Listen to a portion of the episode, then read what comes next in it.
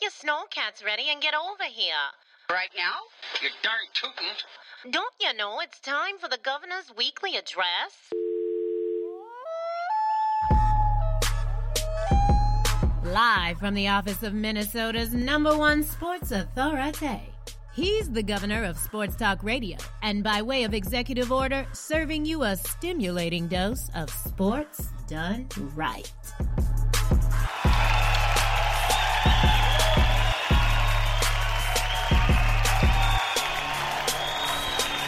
Hey, hey, hey, what's going on, everybody? Vince Wright, the sports governor, is back on Drive Time, part of um, the Wednesday show, which was actually done last night, but we didn't know how bad the sound was until we actually posted uh, to Spreaker.com last night, and guess what? It sounded awful. I had the wrong mic setting um, going, but now we are all good. Everything looks acopaesthetic and we are back on Sports Done Right. Everybody, hope uh, everybody's doing well out there. If you're driving home and uh, tuning in over a mobile device of some type, thank you very much. And again, you can find me every Tuesday night. Uh, even though this is Wednesday, but every Tuesday night, 7.30 Central, Spreaker.com. We also have a couple new shows that we're going to be planning. Uh, one's going to be a hockey podcast for all our hockey fans that have been getting at me up here in Minnesota and also going to have kind of a basketball uh, themed one as well that'll cover our Wolves and our Gopher basketball and kind of some local colleges. Uh, their programs here as well. So thank you very much for tuning in. Again, Vince right here. Thank you. And we are also going to be going over lots of things tonight. The Gophers. Um, lots of things happening there as we have a new coach. The interim tag has been taken off of Tracy Clay and he is now the official University of Minnesota football coach.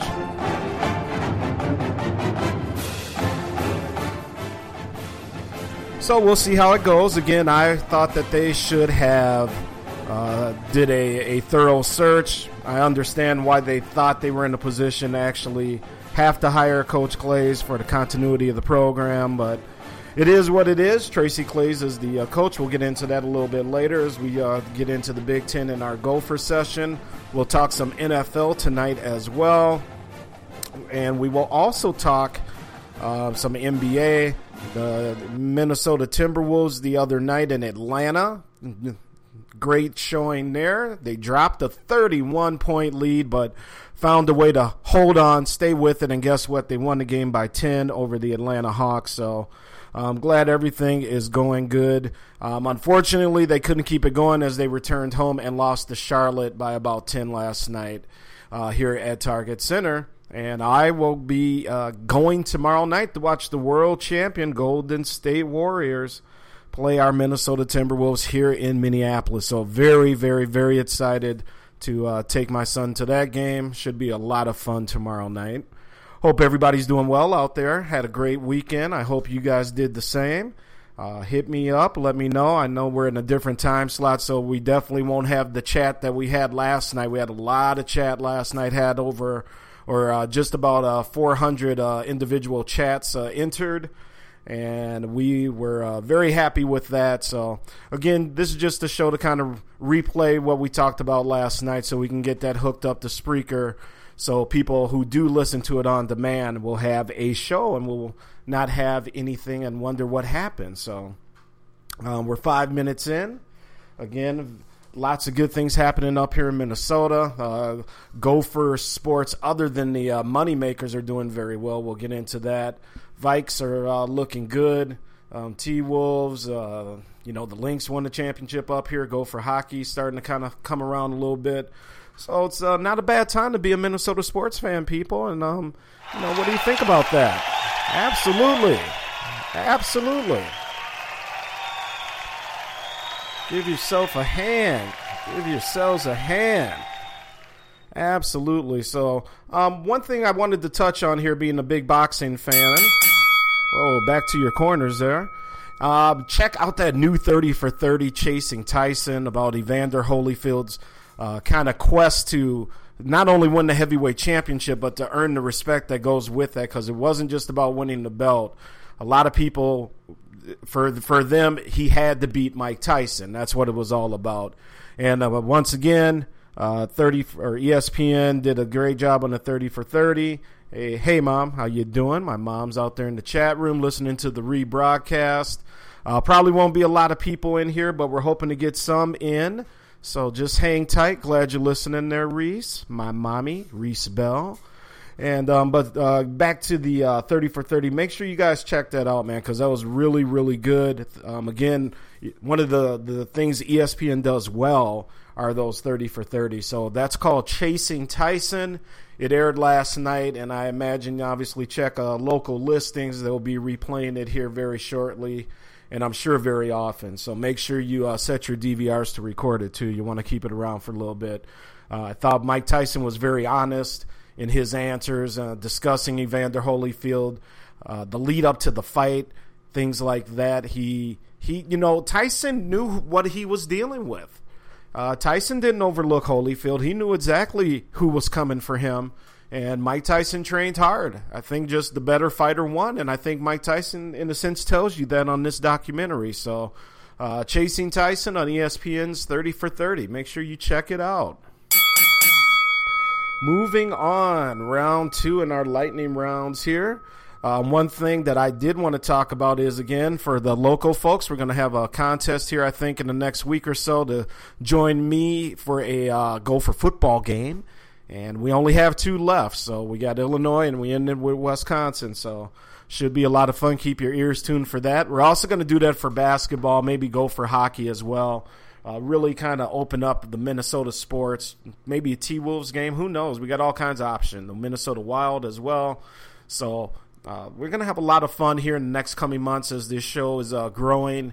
The Twitter, uh, Twittersphere, as I like to call it, is growing. Uh, we are just so happy with all the shouts out and the love that we get from people out there and people actually checking in to make sure the show's going to be on. When are you going to be on? Are you going to do more shows? Are, you know, just send them the good vibes. Um, in all honesty, I think I maybe had maybe one note that was sent to me that was kind of so-so, but that's what we want too. You know, if you want to hear some things on this show, you let us know, man. So we'll be right here to pick it up and uh, carry the ball and give you exactly what you're looking for. So we're able to make calls, get you on the phone, get you on the phone lines through Skype. So a lot of things we're able to do here on Sports Done Right with your sports governor, Vince Wright. That's me, and everybody loves their governor. The state stands behind their governor. That's right. That's right. Studio audience, letting you know how they feel.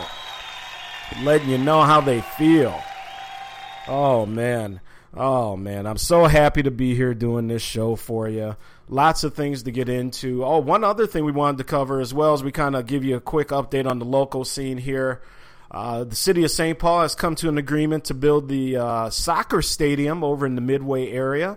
That'll be right off Highway 94 and Snelling Avenue, where the old uh, Metro Transit bus station used to be. This is going to be a very interesting area because outside of the light rail, which runs down University Avenue, which would be right outside the stadium, there's not going to be any parking anywhere around this place. It's a neighborhood, it's a business district, and I don't know where in the hell you're going to put a parking ramp over there. Uh, they're building a stadium for about 20,000 people or so, somewhere in there. And I just don't know where all these people are going to park. So they're really going to have to stress taking the bus and the light rail.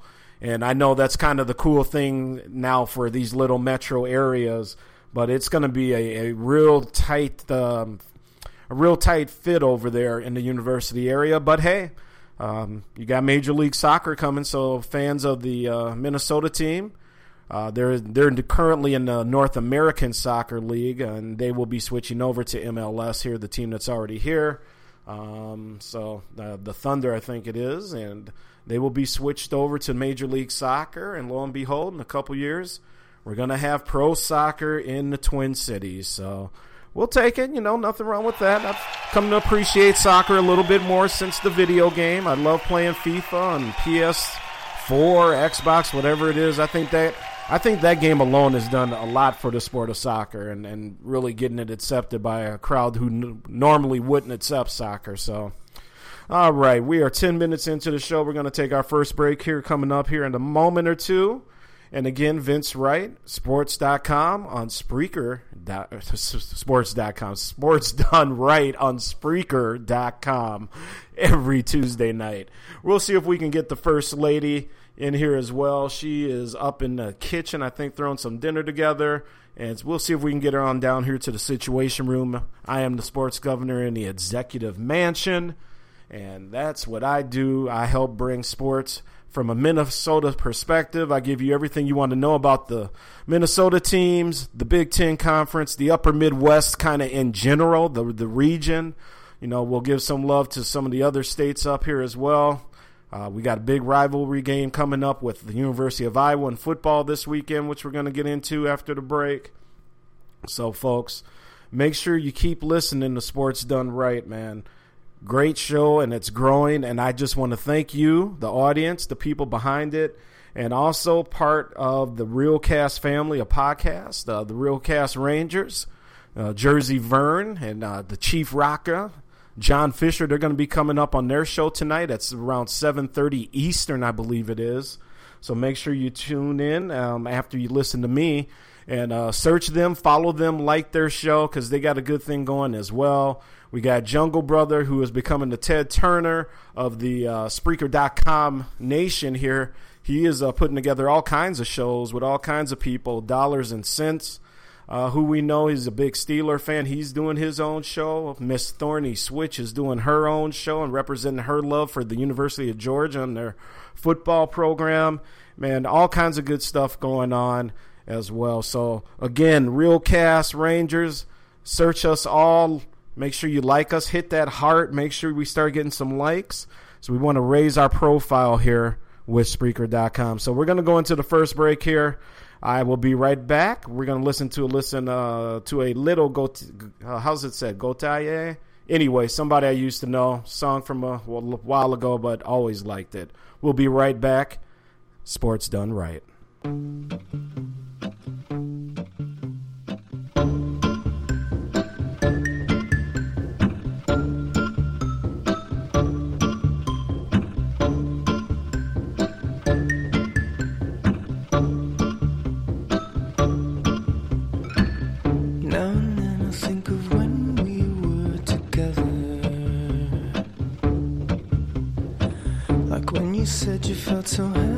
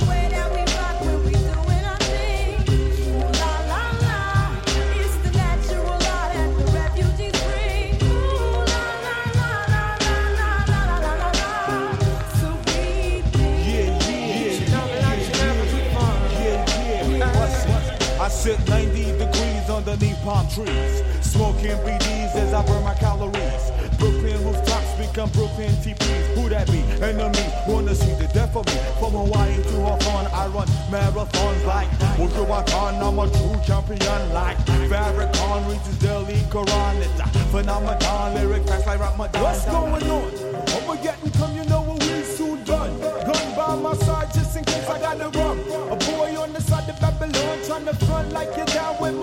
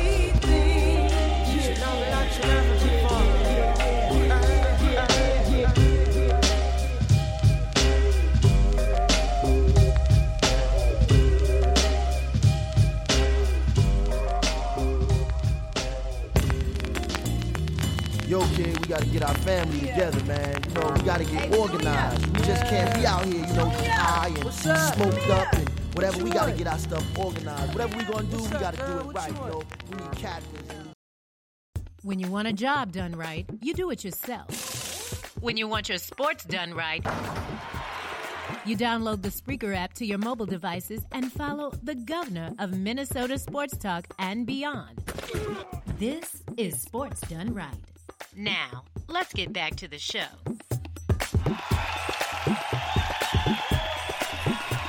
And what is going on, everybody? Vince Wright, the sports governor, is back at it live and direct from the executive mansion, deep from the situation room.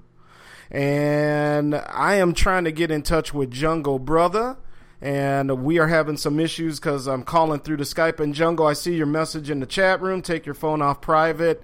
Um, I'll see how I can do that because I'm calling you through Skype, sir. So um, again, we will see. Um, maybe if uh, you can take your phone off private, or see if there might be a setting that you can take those calls because you may have it blocked um, uh, permanently there, or something like that. But again, we we are trying to get a hold of Jungle Brother here. He is the man that started it all, the Ted Turner of the Spreaker Nation. He has got uh, all kinds of things taken off here. And we will get a hold of Jungle here in the next um, uh, break here. We have a new number we can give him a call at. So we're going to get Jungle here on the next break. So, with that being said, let's just jump into the Big Ten and Minnesota sports here. Here we go. あっ!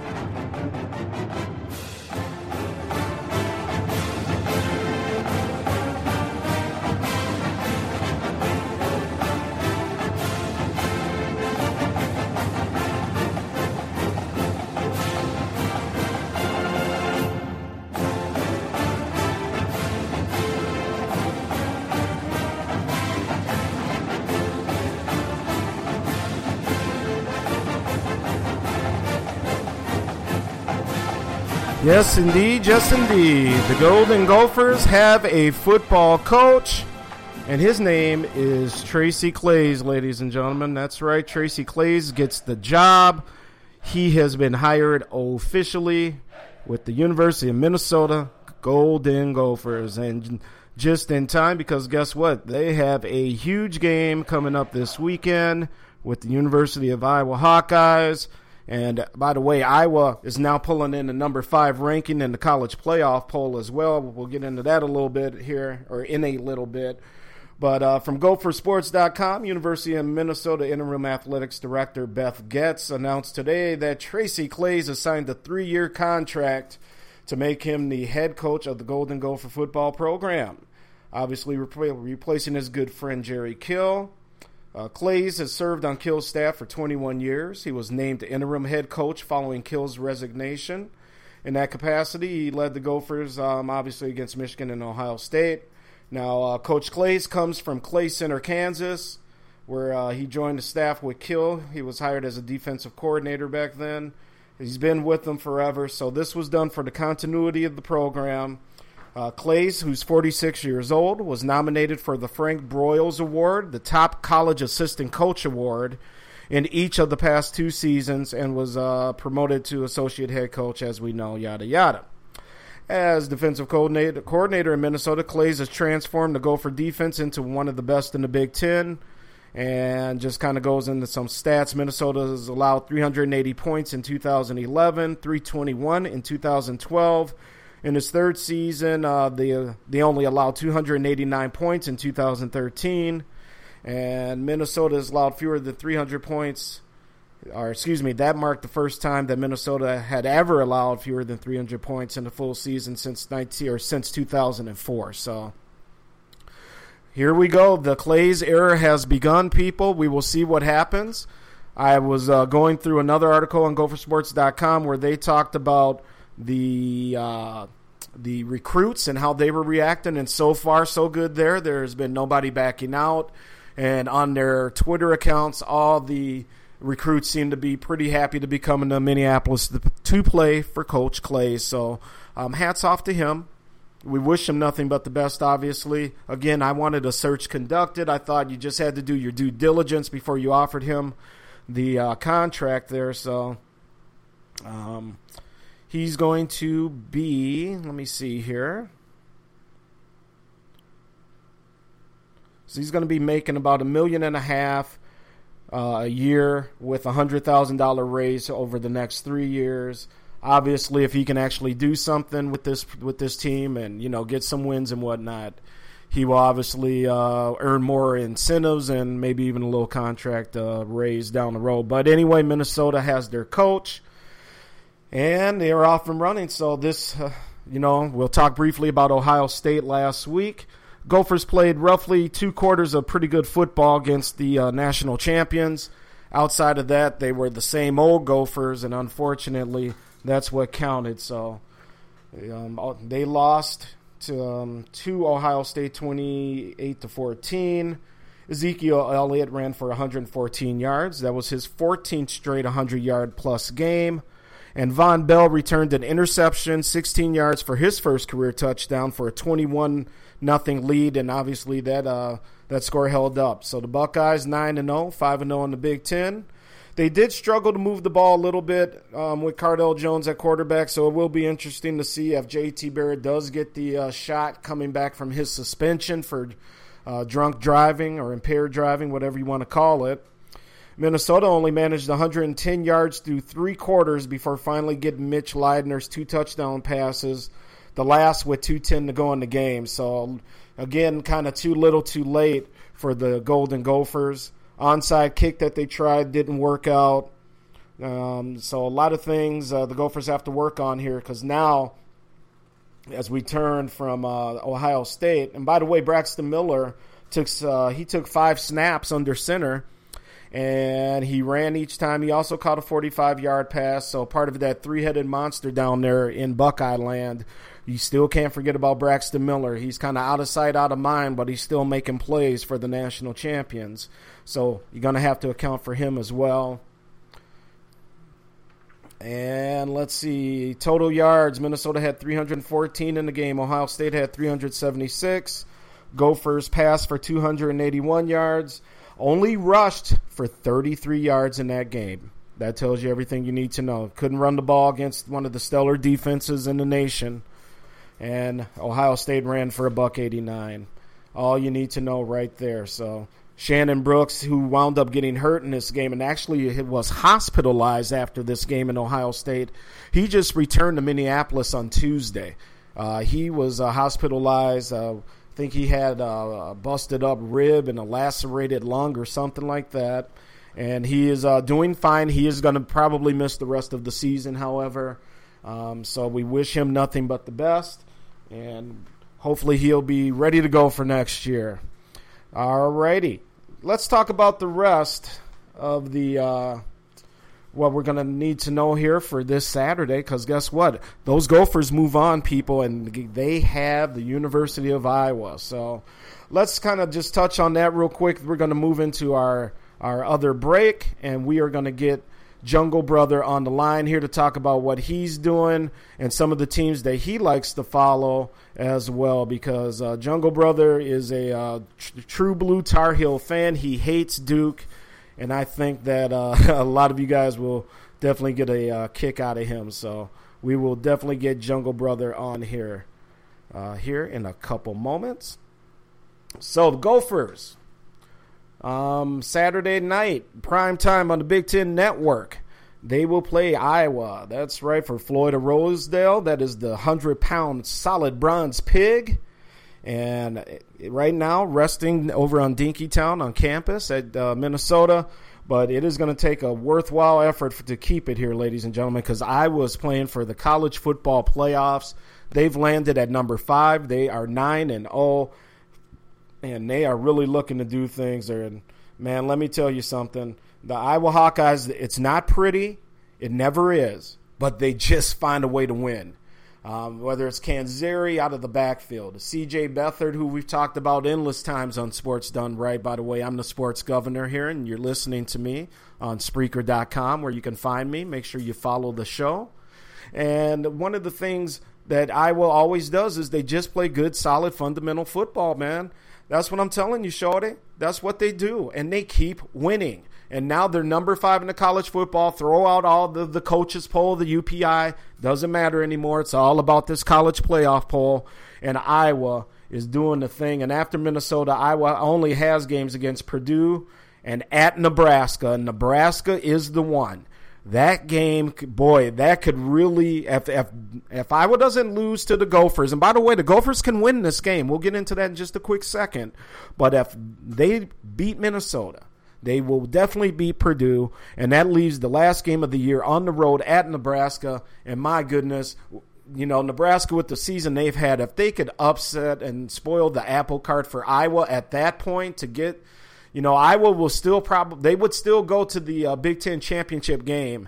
but they would fall probably down the polls and would not be able to to rebound and get into that top four slot for a college playoff. So Iowa does have some some real trepidation that they really got to be focused here now in these last three games. Gophers, however, they really just need to put a, together a solid effort. Mitch Leidner can't make any mistakes. He he just can't. Um, Shannon Brooks is injured. Um, he's been the top running back here the past few weeks. So you're really going to have to take a look here. Other people are going to have to step up. Rodney Smith's going to have to step up. KJ Maye on the wide outside is going to have to step up. Everybody's got to raise their game. You can still get to a bowl, Minnesota. You got to win three games. And by the way, as bad as Minnesota's played, these games are winnable. You know, again, another kind of down year for Wisconsin, even though, you know, they're a solid program. Iowa coming up Saturday. They got Illinois the following week, and Illinois is uh, improving their game as well. So the Gophers going to have to stay focused as well, people, and you know really kind of keep things. Kind of kind of keep things in control here. They're going to be on the road, hostile crowd. Now that this crowd knows that they're playing for the the you know the the top slot in the nation to be in a college football playoff, man, these Hawkeye fans are going to be out of control. That stadium holds 70,000 plus. They are going to be nuts down there in Iowa City. They are ready to rock and roll, and they are ready to make some noise. So the Gophers going to have to be at it. Um, Iowa's aiming for their uh, best start in school history. Hawkeyes are 9 and 0. As we discussed earlier, the game is a sellout. No shock there. Um, let's see what else is going on here. So with them, also with Minnesota playing the number eight Iowa Saturday, it means Minnesota will play three straight games against top 15 teams. You know, say what you will about the Gophers, but the schedule's been brutal. Michigan, Ohio State, now Iowa.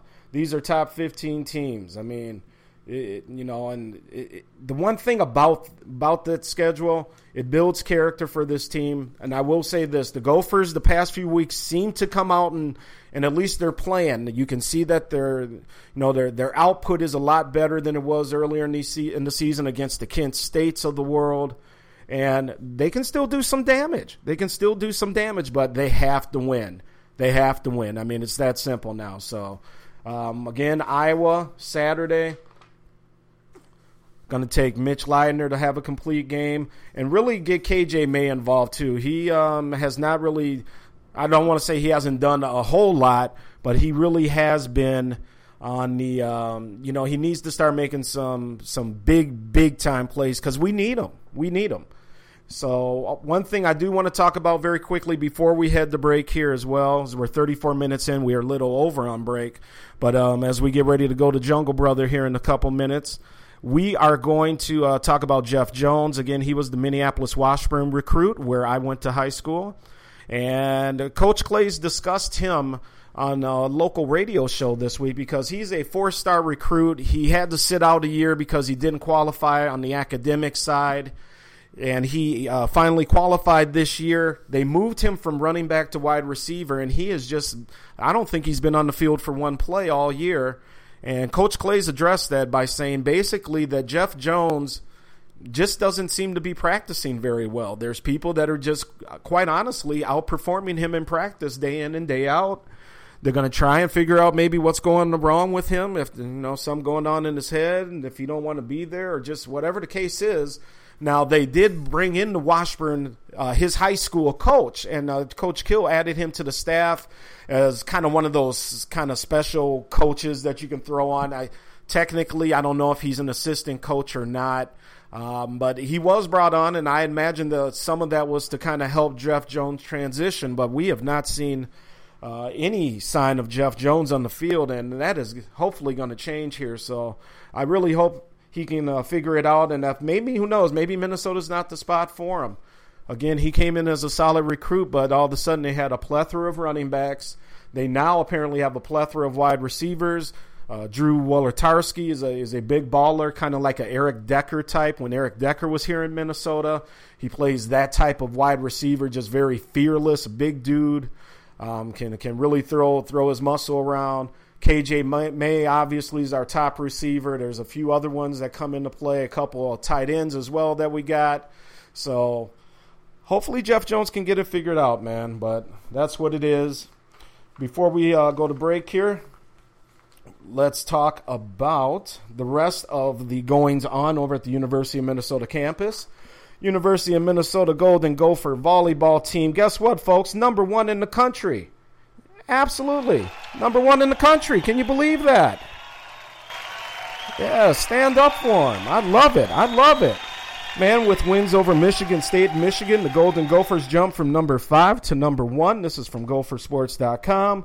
Minnesota enters the week with a 21 and 3 overall record, 13 and 1 in Big 10 play. Absolutely, ladies. Very nicely done. Love what you're doing over there. And the sports governor here, Vince Wright, digs what you're doing. And uh, just resetting, you are listening to Sports Done Right on Spreaker.com. And thank you very much for doing so, by the way. All right, we're going to take a quick little break here in a couple moments. So, along with the volleyball team, University of Minnesota here, they are going to be battling. Oh, excuse me. Uh, they are followed by South or Southern California's number two, Texas number three, and Florida's number four. And hats off to them, man, because um, Big Ten's a good conference for for volleyball as well. And they have other teams um, that they're going to be battling down the road that are very good. And I can't wait to see if they can hold their own. And who knows, maybe bring home a national championship. Gotta love it. Gotta love it. So hats off to them. Women's soccer, ladies and gentlemen, uh, University of Minnesota fans. If you're into soccer, the women's soccer team is qualified for the 2015 division or NCAA Division One soccer championship as well. So look at this. All right. We like what we're doing over here in Minnesota. Digging that, digging that, ladies. They are going to be playing South Dakota State this Friday uh, at 6 p.m. over at Elizabeth Lyle Robbie Stadium. That's over on the St. Paul campus, if you're not familiar with that, right over by the University of Minnesota golf course. And hats off to them, man. Ladies soccer team in the in the uh, NCAA tournament. I love it. Now the men's basketball team, they've finally finished up their what they call their exhibition schedule, folks. And guess what? They beat Minnesota or Southwest Minnesota State last Friday, 81 to 64 at Williams Arena. Joey King, he had third he uh, fueled the early 13 to 6 run. And um, the Gophers by connecting on his first three point attempts, or his first four three point attempts, excuse me. King had 14 of Minnesota's first 18 points in the opening seven minutes of the game. Now, uh, keep an eye on this guy, too. Carlos Morris. He led all scorers at the break with 15 points. King had 14, and uh, Mason added seven points, uh, five rebounds, and five assists. So lots of good things uh, happening early on. Minnesota now turns its attention to its season opener next Friday, the 13th. Ooh, Friday the 13th and they will be playing the University of Missouri Kansas City as part of a doubleheader with the women's team. So uh, the women's team is going to open up at 5:30. They're going to play Wolford or Wofford, I believe is how it's pronounced. Uh, so again, that's at 5:30 with the men slated to tip off at 8 o'clock against the University of Missouri Kansas City. So when we get back, we're going to talk a little bit about Missouri, what happened there as we uh, kind of talk a little bit about uh, some more college football action. We will also take a quick preview of the Big Ten, and then we're going to move it on to the NBA, NFL and NBA for the second half of the show. We're going to try and get a hold of our man Jungle Brother here as well, because uh, he's always got something to say, and he's always got some very, very good takes as well on the local sports scene. So keep it tuned here, ladies and gentlemen. Sports done right and we will be right back. You ready, B? Let's go get him. Look for me, young B, cruising down the west side highway, doing what we like to do. I wait, eyes behind shades. This necklace, the reason all of my dates been blind dates. But today, I got my Ferroist girl with me.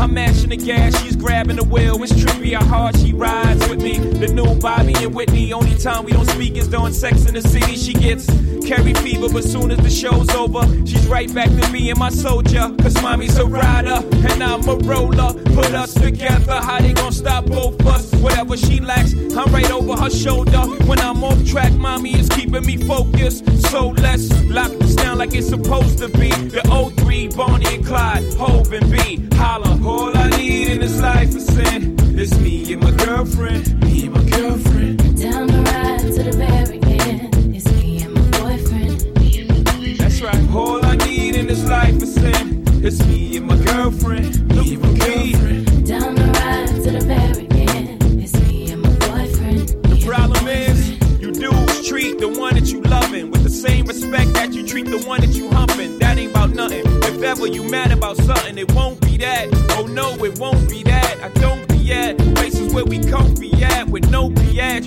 Oh no, you won't see that. And no, I ain't perfect. Nobody walking this earth's surfaces. But girlfriend, work with the kid. I keep you working at Hermès Birkin bag, Manolo Blahnik Tim's, aviator lens, 600 drops, Mercedes Benz. The only time you wear Burberry to swim, and I don't have to worry. Only worry is him. She do anything necessary for him, and I do anything necessary for her. So don't let the necessary occur. Yep. All I need life is sin. It's me and my girlfriend. Me and my girlfriend.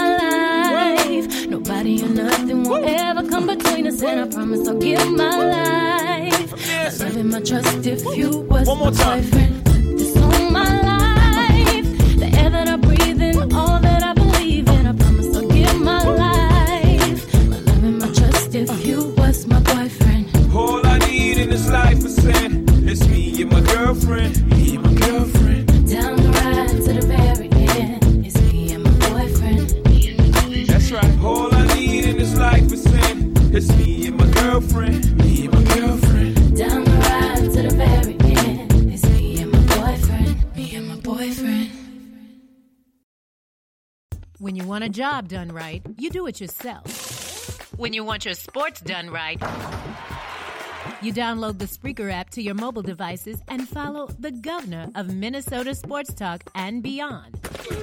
This is Sports Done Right. Now, let's get back to the show. All right, folks, we are back indeed. Thank you for listening to Sports Done Right. Every Tuesday night, you can find me, the Sports Governor Vince Wright, on Spreaker.com.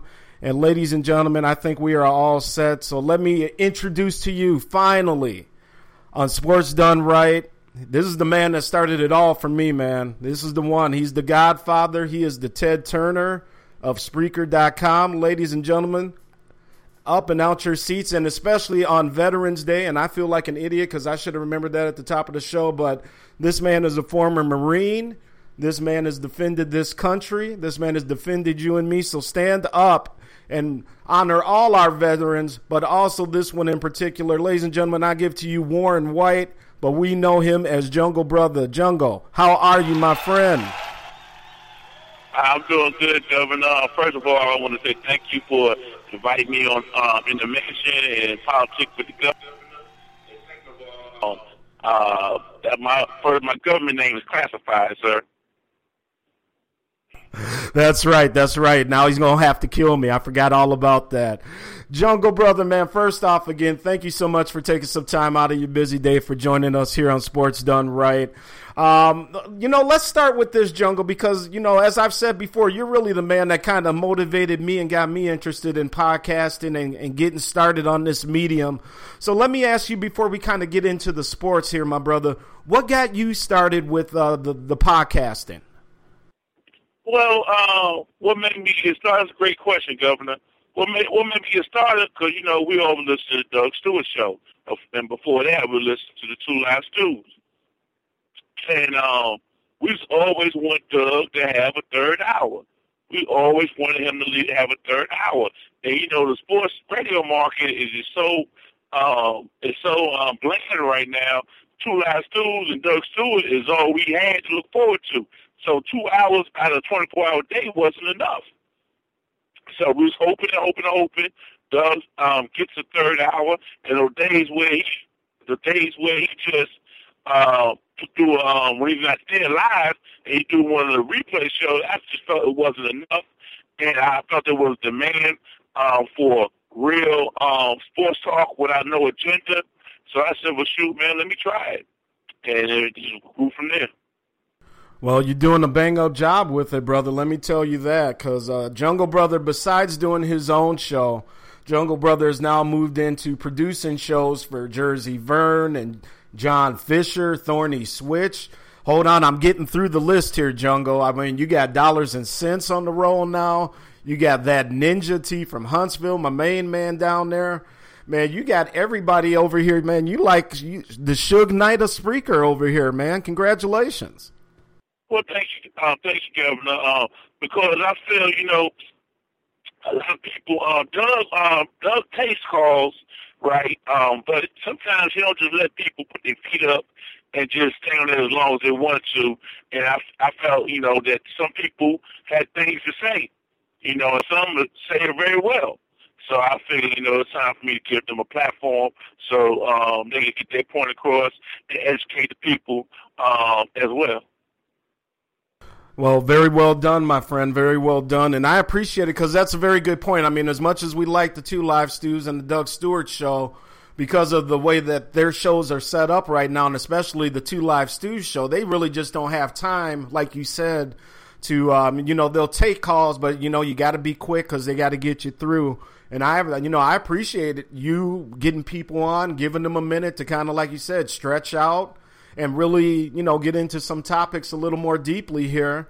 So, with that being said, Jungle, because you know you're a deep thinker, you know I, I love your takes on on race and sports in particular. So let's chop it up here a minute about what happened at the University of Missouri because I think that um, you know these these kids did a, a, beautiful a beautiful thing, a beautiful job of realizing that not only the, that they had power, they used the power in a very, in my opinion, constructive way to actually get some results done.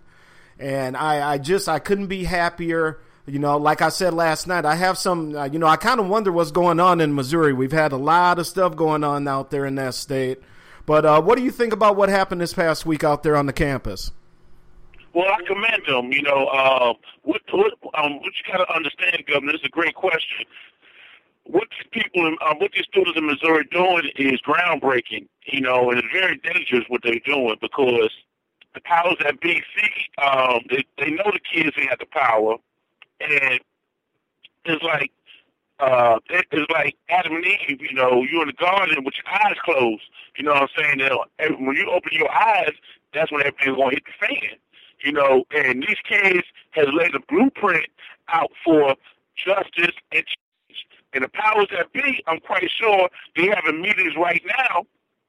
I know I'm going off another tangent, but I, I'm trying to think far ahead, you know what I'm saying? There's going to be other shooters dropping, and what these kids done is sacrificing. I'm quite, I'm quite sure they thought long and hard about what they're doing because this is major. And the powers that be going to come back on these kids, and they're going to try to show everybody you can't challenge us. So these kids need to be commended.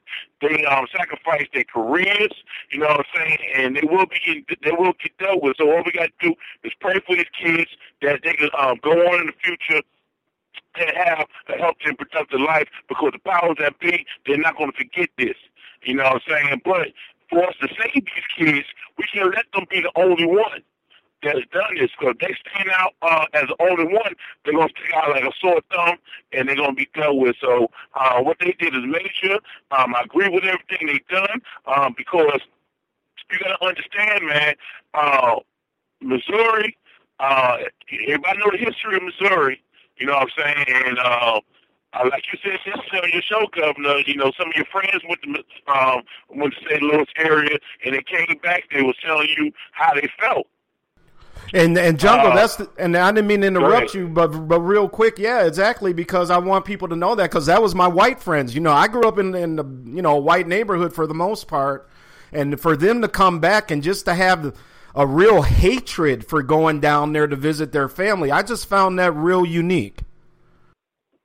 Yes, yes, yes, yes. In Missouri, um, if you research Missouri, um, you're gonna see why the area is the way it is. I don't want to turn it into a political show, but I, I like you asked me how I feel about the situation. Um, in short, to make a long story short, I commend these kids and what they've done is major.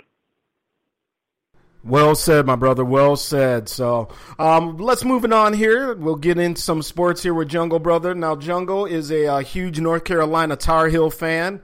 Uh, Big he- sir. Big time. Yes, sir. And we know how he feels about Duke. So, um, we got college basketball coming up here. How do you think uh, North Carolina is going to shake out this year? What's the early take from out there in uh, Tar Heel land? Well, um, I like to see it because number one, this team doesn't have no Rasheed Wallace or Jerry Stackhouse, so it's a good chance this team going to be around three to four years. That's no, that's one thing because nobody in America can name two players on Carolina's team. That's what's positive about it. Roy has built this team um, not from having McDonald's All Americans that everybody know and only them for a year or two. What he's done, he built a team that nobody know of that you can't game plan on. So I expect Carolina to be dangerous. Yeah, so do I. So do I. I mean, you know, it always comes down to them and Duke and whatnot. Now, Jungle, you're out there in, in- you know, you live out there in North Carolina. I've been real interested. What is the take on North Carolina State sports out there? You know, we always hear about Duke. You know, even with the Duke football uh, program having a pretty decent year this year. Obviously, North Carolina is the granddaddy of, of all college sports in the state. But since Jimmy V and and you know that run of you know when they won their championship, and you know they've had some okay football teams, but how is that school looked at in the state of North Carolina for their athletics? Oh man, this school, this school is big time. This school, this school is rated higher than Duke. You know, even basketball. Uh, most people in this area, even the local news people, Carolina is, is Carolina um, is is a major school, is the grandfather of all schools, and uh, it's kind of taking a hit um, to Dean Smith back. But when Dean Smith was coaching, I mean, this this school Carolina was like almost heaven. You know what I'm saying? It's the next thing to happen. And then you got Michael Jordan. Michael Jordan, he helps a lot, you know, with his with his bringing, you know. So we think Carolina, you think of Michael Jordan. So uh, Duke has come around recently the last ten years, and nationally, people think of Duke when it comes to um, North Carolina. But in the state of North Carolina, the Tar Heels are number one, uh, and everybody uh, strive to uh, beat uh, Carolina as far as basketball. I hear you. I hear you. So North Carolina State getting no love at all, Jungle out there. Oh yeah, North Carolina State gets a lot of love. You know what I'm saying? But they uh they they a solid they they're a solid section because you know they don't they they can't beat their chest because they they doesn't have a uh, a team that's going to Final Fours. They don't have a football team that's going to um, big O's, but they got a big following. They got a big following in, in, the state of North Carolina. NC State, uh, Wake Forest, uh, all the schools, even East Carolina, even East, East Carolina. I mean, around here, uh, East Carolina, North Carolina State, Wake Forest, Duke, North Carolina, they major, but nationally they don't get the um they don't get the hype. You know what I'm saying? But around here, you know, everybody everybody who you who you meet in, in Charlotte, Greensboro, or Raleigh, they either gonna love football, they either gonna love basketball, or they're gonna love both. Okay, I got you. I got you. Well, Jungle, can I ask you, man? Can you do one more little segment with us? Do you have time for that? Oh yeah, yeah, sure, yes, sir. All right, man. So let's do this, Jungle. We're gonna take a quick little musical break here, um, folks. I am gonna we're gonna do a um, a, we're just gonna do one song, Jungle. So we're gonna be gone for about three and a half minutes. So, folks, keep it tuned here. We got Jungle Brother on the line with us, man. I am so happy because this is the guy that got me started in podcasting and got me interested in doing what we're doing. He has become the, the John Gotti, the Suge Knight. I mean, he is the, the Ted Turner of Spreaker.com. He is becoming a master producer of these sports shows. and the big things are coming from Jungle Brother. So we will be right back um, with uh, Jungle Brother. So smoke them if you got them. Have a, a drink if you're uh, having dinner. I keep forgetting we're in the, kind of the dinner time here. And um, keep it tuned here to Sports Done Right with the Sports Governor on Spreaker.com. Mm. Go ahead, Daddy. It's a Queens thing, baby. Track masters, rock on. Uh.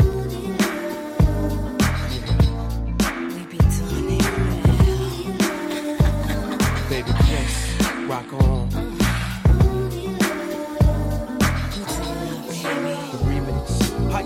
My name is L, I'm from Queens. I heard about your man, he like the late Sugar Green. Don't shake about a mosquito with Donna jeans, but he slipped up and threw his rock to a fiend. He be playing like a willy cause he dressed shit up. Never knowing that his woman is in need of love. He got Versace, gold link, stomach chains with rocks. Official hairstyle, but you stuck up in the spot. Making love, Duke is weak, then he falling asleep. You on the phone with your old peeps, dying to creep between my sheets. So what you got Chanel on your feet? Hot sex on a platter makes the mission complete. Uh.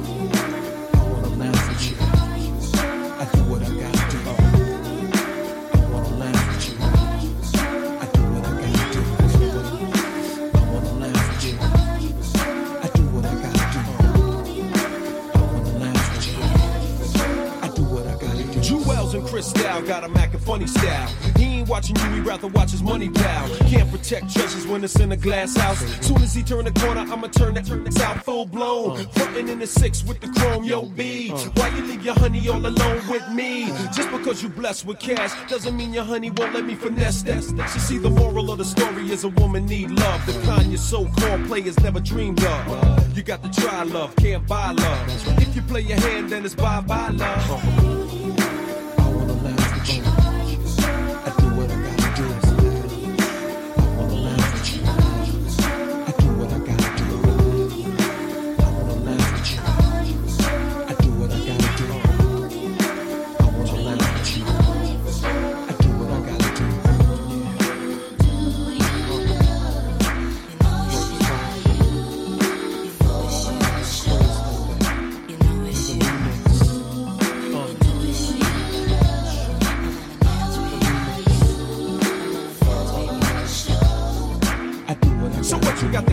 In escrow, damn. But your honey ran away like presto, alakazam. Man made the money, money never made the man. You still faking jacks, throwing rocks on a hand. See, you put your Mac down, now you need no brown rock roller. With so much ice, your cap's polar.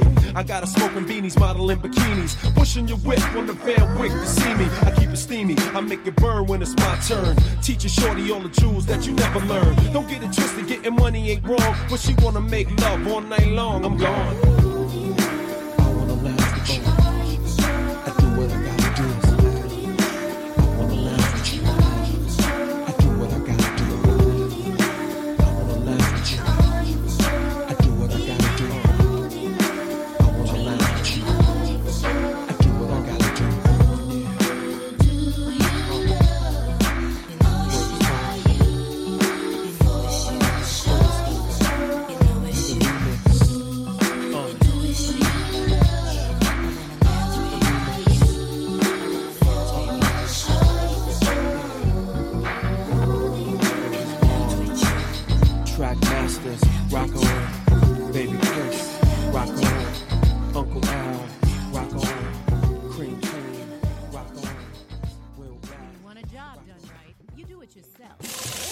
When you want your sports done right, you download the Spreaker app to your mobile devices and follow the governor of Minnesota Sports Talk and beyond. This is Sports Done Right. Now, let's get back to the show. Yes, yes, yes, indeed. As John Fisher would say, we are back. Sports done right, and we are rocking and rolling on a Wednesday night. We are redoing the show. We had some technical difficulties last night. Um, we had Jersey Vern on last night, but tonight, ladies and gentlemen, we got the main man, the Suge Knight of the Death Row crew here. He is Jungle Brother. And Jungle, again, welcome back. Thanks for chopping it up with us, sir. Thank you, sir. All right, Good to be so here. hey, glad, hey, definitely glad to have you. I got the first lady on the other side of the glass. She sends her best to you Then there in the chat room as well. Now, Jungle, let me tell you, let me talk to you about this, man. Um, because before I tap your brain here on some pro football, let's talk about our Miami Hurricanes, man. Now, um, we we talked about it on your show a little bit, but I wanted to expound on some things because uh, you made a point when you discussed the Miami Hurricanes that uh, you know I to be perfectly honest with you, the the uh, governor here on Spreaker.com, um, Vince Wright, did not even think about, and that's that real estate aspect of of South Florida. So, you know, if you could, because, you know, I, I, try and talk a little bit of Miami football, being a, a, huge fan myself, you know, tell people about the real estate of the of that campus and why it would be it's it's kind of a hard thing to maybe build, let's say, maybe a 50,000 seat stadium on campus for the Miami Hurricanes. Well, um, uh, that's, good. that's another great question, Governor. You know, Miami is a private uh, institution, you know they're not a state school, so when you're dealing with a private institution, you're dealing with donations. You know, you're dealing with uh, people donating um, uh, money to your program, whatever, whatever, whatever. Right? Now, when you want to um, expand a stadium, in Florida, you got politics. It's just not as easy as raising the money and uh, say, okay, we're to put this down, put that down. We talking about South Florida real estate, and so it comes down with comes down with um comes down to a whole lot of politics, and so that's one of the roadblocks that's kind of hurting the Miami uh, institution because you know in the '80s, in the '80s, Miami they set a blueprint for college football that um, a whole lot of other um, programs was in the was in the um, dinosaur days, and so but now the Division One has caught up with Miami. You know, you got TV money, you got these state schools with the state money, you know, getting all this money, all this TV money, then you got Miami still stuck in the 80s. You know, so it's going to take a whole lot. It's going to take a whole lot, and it's going to take a whole lot of politics um, to get this um, institution turned around. Now, Jungle, let me ask you this: um, as as as you know, a fan, and you know, you've kind of been in that area a little bit more than I have. Do you think at some point in the future, the University of Miami, I mean, really sits down and makes the investment? Um, you know, I know they got pro players that they they've been relying on, but none of these pro players, you know, have have huge bank rolls. Do you think they find a way to actually look at, at doing this and building a, a stadium closer to campus at all? Yeah, it's going to happen. It's going to happen. It just needs time. It's not, it, it can't happen overnight because Miami is a sweeping giant. All, all it's going to take is some oligarch, you know, some Russian guy or some whomever to come in there and just pour a whole lot of money into this institution.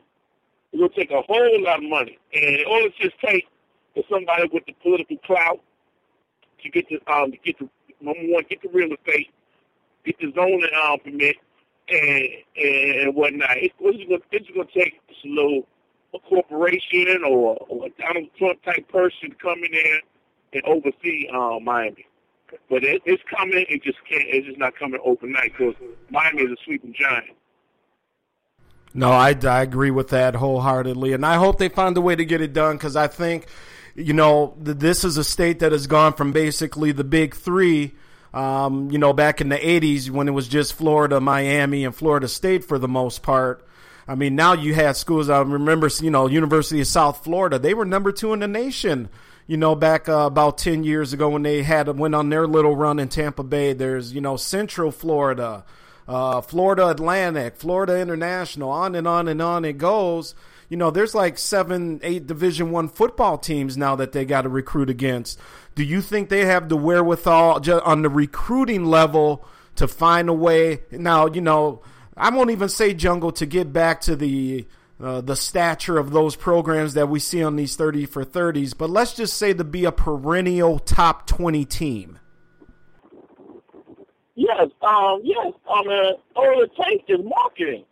You know, because you got to understand, you know, Miami made a whole lot of enemies in the 80s. And and Miami, not only is they fighting uh, their enemies, they fighting these other schools. So it's to take um, it's to take somebody with clout to number one defeat these enemies. You know what I'm saying? Because you remember back in I think it was 1989, 1990, 1991, they beat the University of Texas 45 to three, and they embarrassed them. They haven't forgot about that. You know what I'm saying? They haven't forgot about that, and so uh, you got you got a whole lot of powers that be in, in Texas. They don't want they, they want to see Miami um, hurt, crippled. They don't want that beast to rise up. They don't want Miami to rise up because they see the marketing potential.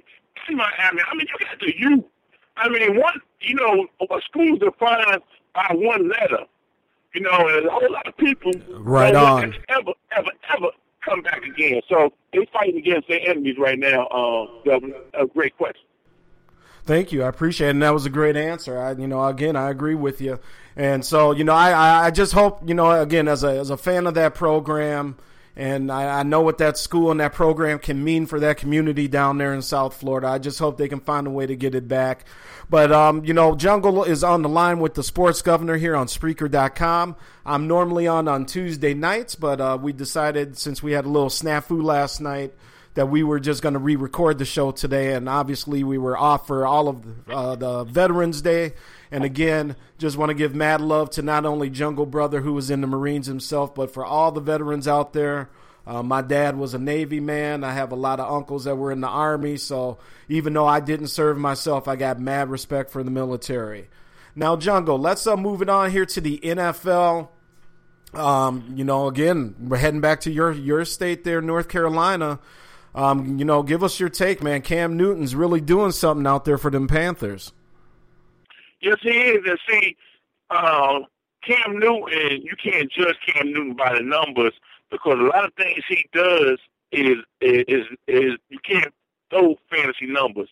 What he do if he don't see anybody open or the play breaks down, you know, a lot of people throw the ball out of bounds. What Cam Newton do is he moved the chains with his rushing yards. But when you watch Sports Center or uh, Fox Sports Live, they just throw his passing numbers, and you be like, "Oh, 185. Uh, that really ain't no great game." You know, uh, uh, touchdown or an interception. That really ain't a great game. But what you don't see is his rushing numbers and and his rushing yards. And what that do when you get first downs, that give the defense time to rest.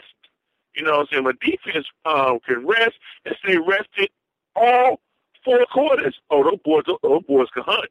You know what I'm saying? They go ahead and go out and do some work. So a quarterback like Cam Newton, it helps the defense by moving the chains. And what Cam Newton, a lot of people don't know about Cam Newton is he started it last year, but this year he's got command of the offense. He he no longer huddles up and and wait for the offensive coordinator to call a play. And so by the time he comes to the line of scrimmage, he got ten seconds left. So he really can't audible. But they have they have given Cam Newton the power. So at every play he comes to the line, he got 20 seconds left. They give him time to read the defense, make um, uh, make the line adjustments, and call the right play. And that's why Cam Newton is flourishing this year because he got more command of the offense. Yeah, well said. I mean, he's been very impressive this year, Jungle. Like you said, command of the offense, and not only that, I think um, over this off season, and you know, one of the things I don't think that gets talked a lot about with Cam Newton, he just seems to be a lot more mature. You know, I know the media, you know, they like to throw that on a black quarterback and talk about that a lot. But I really think that he's just, he's matured. He just has a sense of calmness about himself and his situation. And, you know, being the man out there in Charlotte. And, you know, I think it's just coming out in the play because Charlotte has been obviously 8 0, very impressive. But I've just really noticed he just seems to be a lot cooler about being Cam Newton. Yeah, um, Governor, um, I wouldn't say it's I, I, I wouldn't say it's maturing. I just say he realized that he got to play the role. You know what I'm saying? Because yeah, good you know, point. Good point. Black, go ahead, go ahead, Governor. No, I was just saying that's that's a good point as well, Jungle. Go ahead, sir. Yeah, he got to play the role because um, he, no matter what he can do, you're gonna have somebody in the media ask him a silly question. You know what I'm saying? And what he has learned, he got to expect that you know, you got a Heisman Trophy, you got a national championship, and you six six. You throw, you can do everything on the field.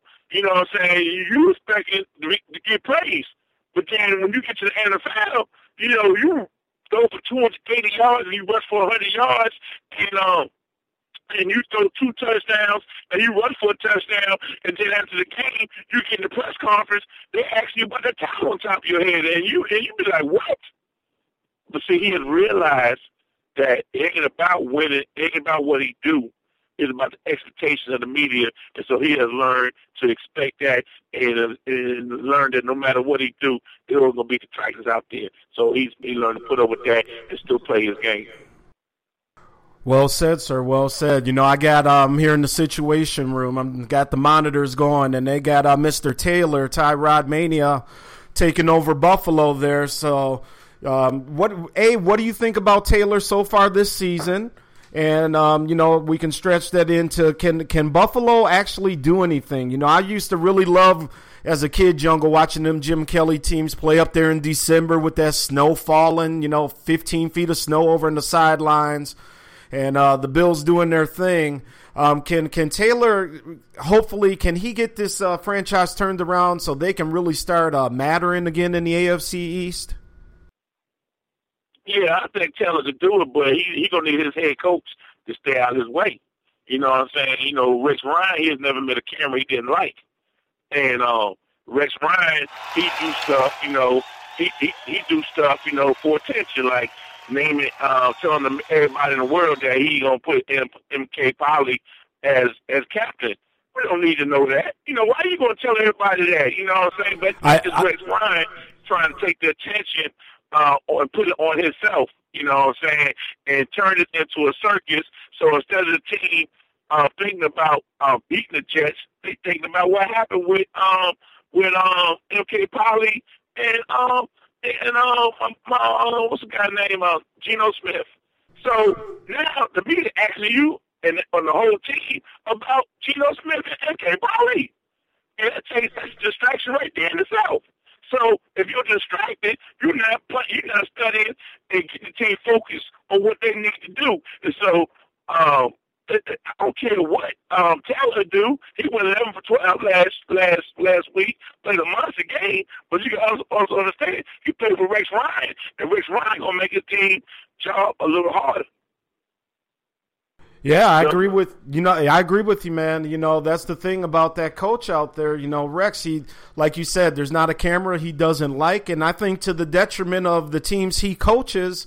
You know he likes to be in front of these cameras. So whether it's you know putting his wife's feet out there on YouTube or you know just doing all kinds of nonsense and running his mouth instead of coaching his teams, and that's why I've really never been a big Rex Ryan fan. I was very surprised that Buffalo hired him, but you know it's New York. It's a little different spot out there, but um, you know, uh, I was just reading here. The Jets have about 17 players on their injury report, so this may be a game that Buffalo. Uh, they're four and four. The Jets are five and three. Maybe Buffalo can get above 500, Jungle. But you're absolutely right about that coach out there. Yeah, man. Uh, Buffalo has talent, man, and they got a quarterback that can move the chains and keep that defensive line, which is uh, on a, a world class level, give them time to rest and uh, keep their uh, bearings under them. I mean, along with Tyrod Taylor there, and uh, uh, along with Tyrod Taylor is there. Uh, so the reason why uh, now, uh, what's my uh, what's the backup quarterback name for Florida State? He's a good, capable quarterback, you know. But you get the coaches don't believe in him, and when the coaches don't believe in the quarterback, no matter how good I think he is, that's going to affect the team. That's going to give the team doubts. But it's very clear the team, um, the coaches, Rex Ryan and his staff, believe in Tyrod Taylor. So when Tyrod Taylor comes back and get in the offense, the team plays a little better. You know what I'm saying? He moved the chain and he got a big and he and you look at his deep balls, I mean, he's his accuracy on deep balls is like sixty percent. And that's amazing because you look at Peyton Manning, Peyton Manning's accuracy on deep balls is like thirty percent. You know, so it's major, Right. and a lot of people, a lot of people in the media don't talk about it. No, very good point, and exactly, and that's why you do what you do. You have these shows, and you have your shows, and that's why I wanted to have you on because people need to hear about some of these stats from the the big name quarterbacks. Because you know some of these kids are doing some good things out there. It's just that uh, the ESPNs of the world and whatnot don't want you to know about that. So let me ask you this, Jungle, as we move on from uh, Mr. Taylor in Buffalo.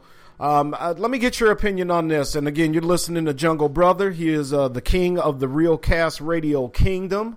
Um, t- plenty, plenty of shows coming on. We're going to touch on a little later, but um, we got him on the line, so I want to get his brain picked on this.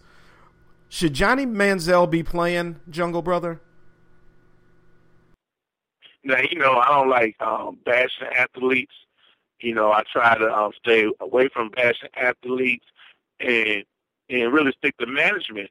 You know, and bash management in the media.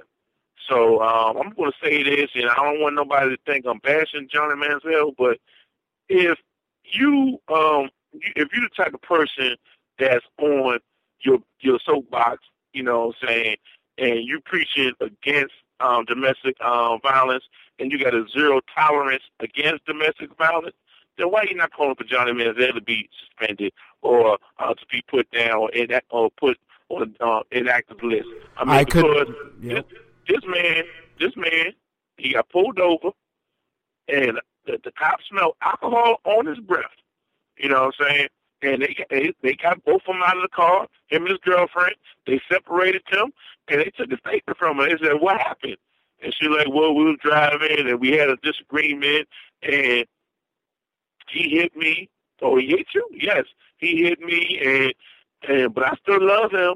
You know, I still love him. Has has I been drinking? Yes, we had a few drinks. Okay, so the cops get in and radio this, and he gets a let them leave order. You know, and now you know the media, ESPN, they got a they got a darn person. That's all they do is they watch the police blotter. And Johnny Manziel, um, this this call came over the police blotter, and so ESPN, ESPN, uh, MediaTakeOut, all of them knew about this, but nobody's concentrating on this. They're concentrating on Greg Hardy. And I'm just saying, if you if you gonna get in your soapbox about Greg Hardy, why are you not um, getting in your soapbox about Johnny Manziel? If you're saying, oh man, uh, uh, if you're the type person who's saying Greg Hardy is is, is paid his dues, then I can see why you're not talking about um, Johnny Manziel. But I'm only saying if you calling for uh, Greg Hardy, if you got no pol- no you got you got a uh, no policy against domestic violence for Greg Hardy, why you don't have it for um, Johnny Manziel? Um, we are uh, again. I, all I gotta say is preach, because uh, you know, Jungle. I agree, and that's why I asked you the question because it, it really floors me. Uh, the governor here on Spreaker.com, uh, Sports Done Wright is what you're listening to. Um, you know, it really, really bothered me that there was just really no uproar. I mean, this guy, you know, at least from what the you know she said, he hit me. Now, if that was uh, you know, some other quarterbacks or, you know, a little darker persuasion there, we know what would be going on. I, I can't stand domestic violence. You know, obviously a lot of people can't. But when when I heard that and I watched the dash cam video there, Jungle Brother, and when she said that, and for nothing to happen, I mean, my jaw is still on the ground here in the situation room, brother, because I cannot believe no investigation. And yeah, let's take it to management. I mean, just it doesn't really seem to be that much of an internal investigation by the Cleveland Browns. They're worried that their starting quarterback may not be ready, so they need Johnny Manziel. They need their backup. And, you know, again, I, I just think this thing stinks to high heaven all the way around, Jungle Brother. Yes, it does. It does. You just want to, like Arsenio Hall used to say, it makes you want to go, hmm, Yep, absolutely, absolutely. All right, well, we got a couple another moment or two here with Jungle Brother. He's been very kind to join us here. He's been on the line for a long time. I wanted to let him go, but Jungle Brother, um, on the way out, I just wanted to ask you, and and also to let the people up here in Minnesota and you know who listen to Sports Done Wright know. Um, again, why don't you yourselves just kind of tell them about some of the shows and people you're working with and what you're looking to do with the Real Cast channel on Spreaker.com? Well, um, um, thanks, thanks for um, giving me um, opportunity to uh, highlight uh, some of the Rangers. Um, I'm, I'm all in diversity in sports. You know, uh, you got Tony Switch. She's a big time Georgia Bulldog fan. You got um, Dad Ninja and Jerry Vern. They big time Ohio State fans. Then you got Dr. K. She's in education, Uh, and you got John Fisher. Uh, he's into um, he's into um, Atlanta sports. He's in uh, Philadelphia sports. He got he got charisma. He got character. You know, all these different um, uh, personalities. Um, I think is very interesting.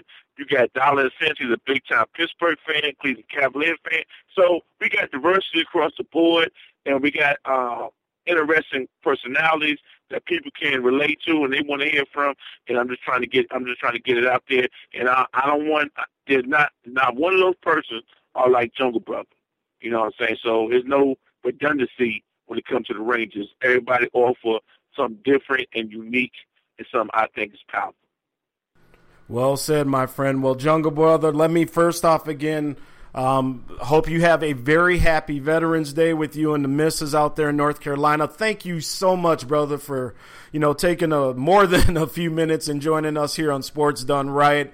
It was real important for me to get you on because, like I said, man, you you know you're the guru. You're the one that started it all for a lot of people that are doing this podcast thing, especially myself, John Fisher, you know, Jersey and the like, man. So uh, I'm I'm really looking forward to what you have coming down the pipe for us here on the Real Cast channel. I'm proud to be a Real Cast Ranger myself.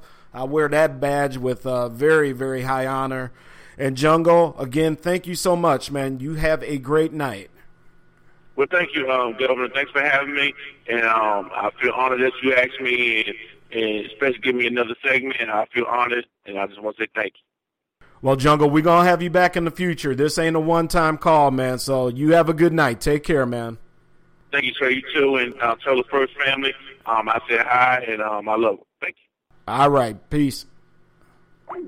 All right, ladies and gentlemen, Jungle Brother, the main man. That's right.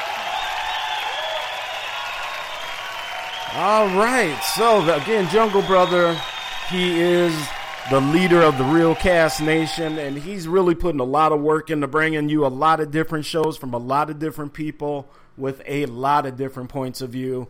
And these are all people that I got to meet down at the Doug Stewart weekend, and I'm very excited. This is this is a real good. Um, a lot of people that know a lot about sports and really know what they're talking about.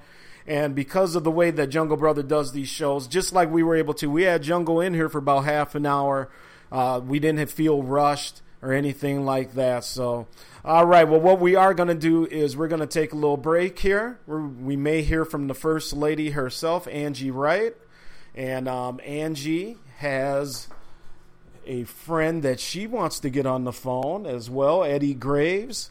He uh, works with the first lady. He is from Boston, and he obviously, as you can imagine, is a huge Patriots fan. So you know, maybe we'll do a little dual interview with the First Lady here and get her on the line as well.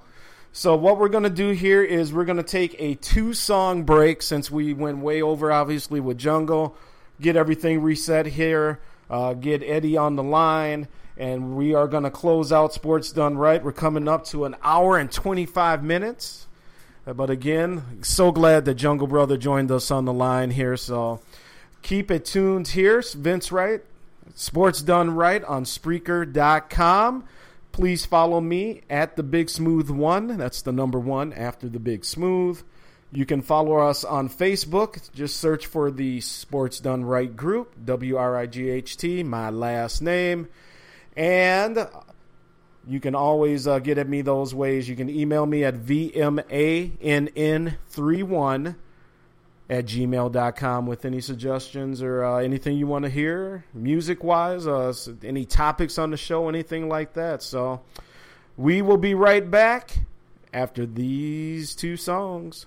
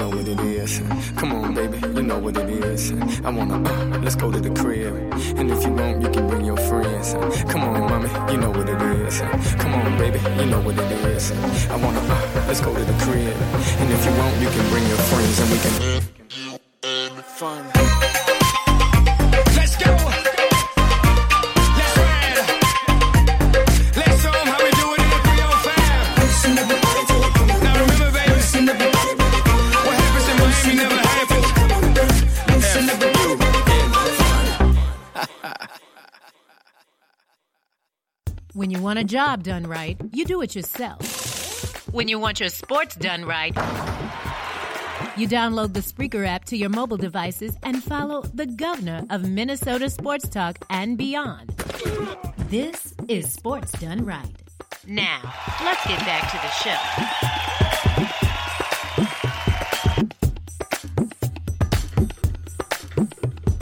All right, ladies and gentlemen, we are back. Sports done right. Uh, normally every Tuesday night on Spreaker.com, but tonight, because we had a little technical snafu on uh, the Govs part last night, we are doing a new show here tonight.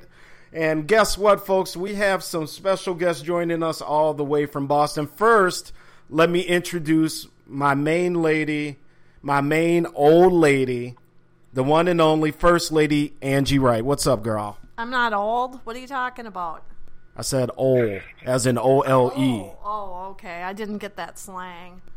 Well, you know that's that's what happens there with those Caucasian girls. But anyway, folks, we also have on the line a couple of coworkers from the First Lady.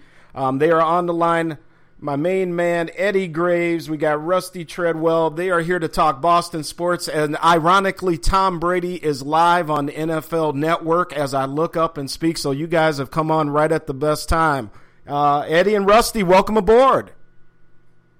Hey, good to be here. Hey, thanks for having us. You know, we're right here in Southie, so uh, glad to have us, man. Appreciate it. Love the Twin Cities. There you go. There you go. Well, we are glad that you guys are taking a few minutes to uh, talk a little Boston sports here now.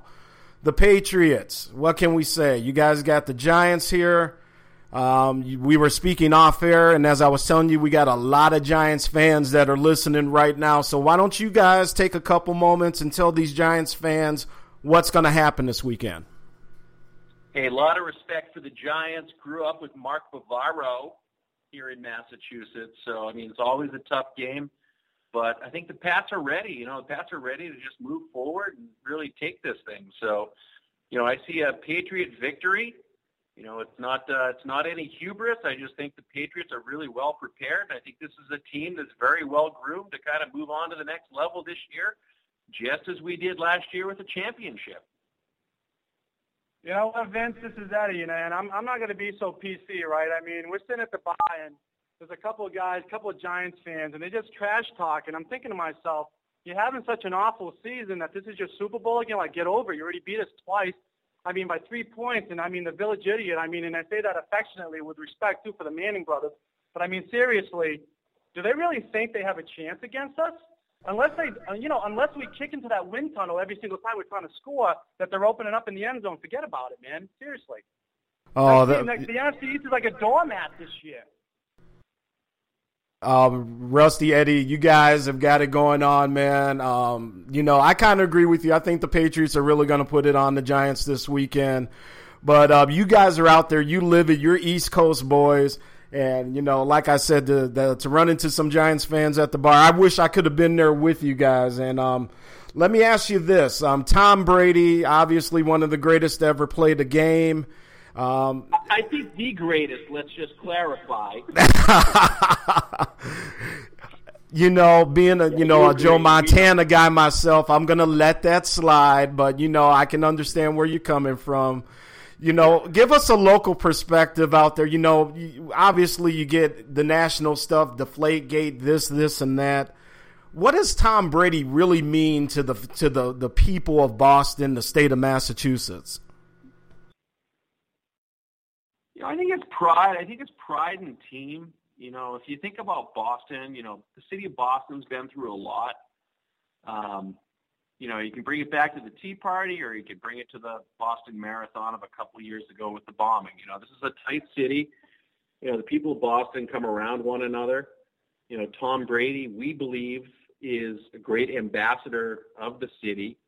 You know, phenomenal athlete, very humble. You know, very happy with where he is in life from a you know draft pick of 199 and you know where you know we, we look at Tom and Tom's just a you know we think a great ambassador of the city just as in baseball as David Ortiz is.